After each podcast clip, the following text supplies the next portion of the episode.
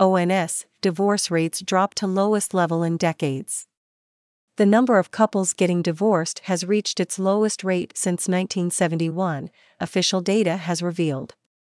There were eighty thousand fifty-seven divorces granted in England and Wales in twenty twenty-two, representing a twenty-nine point five percent decrease compared with twenty twenty-one. The Office of National Statistics reported divorce rates of six point seven for men and six point six for women per one thousand of the male or female married population.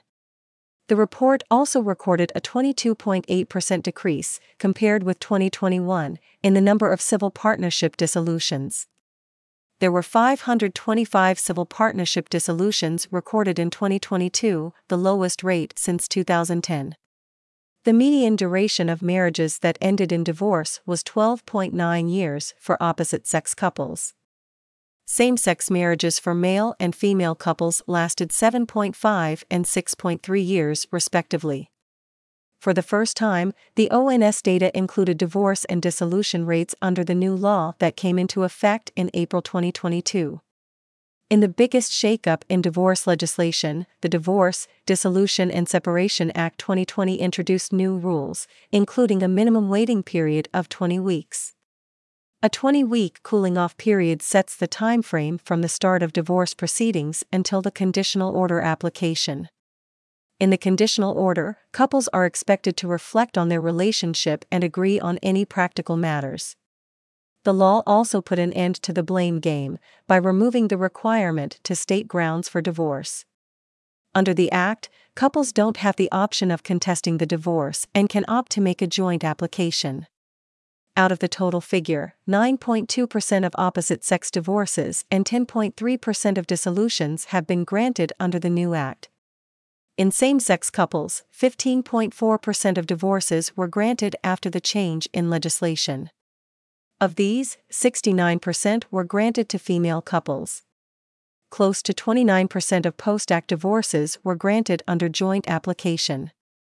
This year is most notable for seeing the introduction of legislative change, allowing couples to make a joint application for the first time, an approach taken in well over half of dissolutions and over a quarter of divorces made since the new Act, said Carrie Gadsden from the O N S. Before the new law took effect, the most common divorce reason given by applicants was unreasonable behavior. For over forty years, women have been listing unreasonable behavior as the most common ground for divorcing their husbands. Contributing factors. The O N S suggested that lower rates of divorce in twenty twenty-two could reflect the introduction of the new waiting period. Disruption of family court activity during the COVID nineteen pandemic could have led to higher number of divorces in twenty twenty-one, the report added.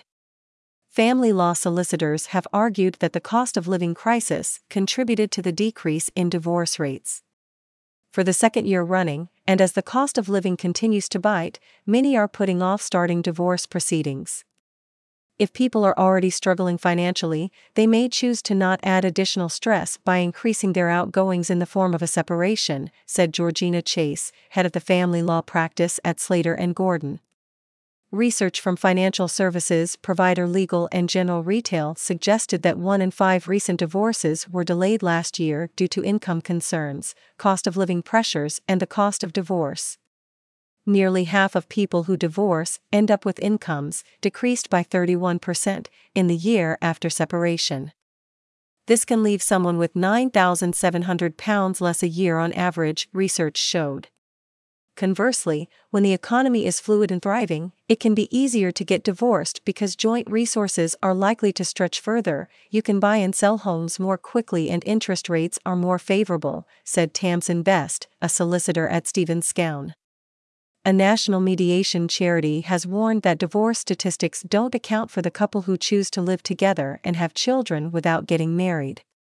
Whilst it would be nice to assume that the drop in divorce rates means that more couples are living happily together, I think it's naive to assume that the number of families in conflict has reduced, the C E O of the National Family Mediation, Sarah Hawkins, told The Epoch Times. Miz Hawkins confirmed that an increasing number of people cannot afford to go their separate ways because of the cost of living crisis. she called on the government to continue the mediation voucher scheme, which allows couples to access up to five hundred pounds worth of mediation services.